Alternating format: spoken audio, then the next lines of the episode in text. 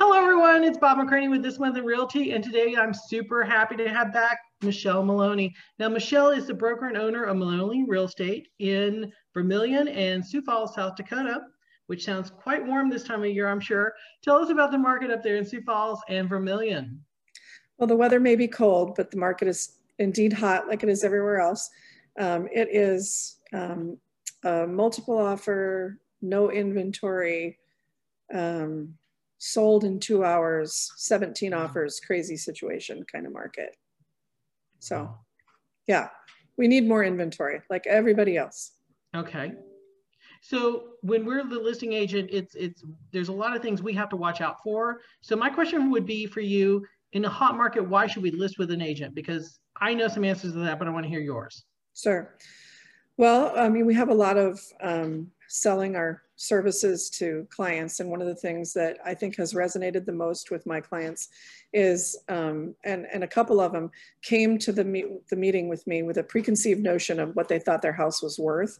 And I think they were a little in shock when I told them what it actually was worth. But one of the reasons that I can get them to sign on the dotted line is because um, you know, we can, if we get it on the MLS, then we're able to host an open house and get multiple offers. Um, whereas if you're the seller and you're doing it all yourself and you have another job, um, mm-hmm. you're probably going to be more likely to take the first offer that comes your way and it may or may not be full price.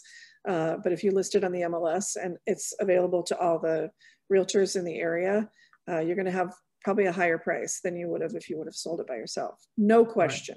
Right. right and every time my clients are completely surprised and happy and it's usually that situation I've, I've, we found that some of the contracts we get have major hooks in them or major flaws that uh, an average person would not know.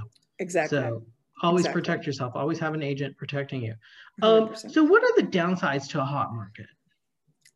well, I mean, we've had to have a lot of tough conversation with buyers to say, um, you know, yes, I make my money based on the sale price of this house, but it's also my job that three to five to 10 years when you come back to me and want to get a bigger house or a smaller house uh, based on your needs that uh, you're going to want to come to me and I'm going to want to have, be able to tell you you're going to make money.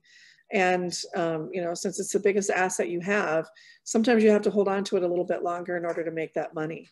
And that's the tough conversation we're having is saying, you know, you may be better off renting if you need to sell this house in two years because you're not going to be able to cover the crazy appreciation.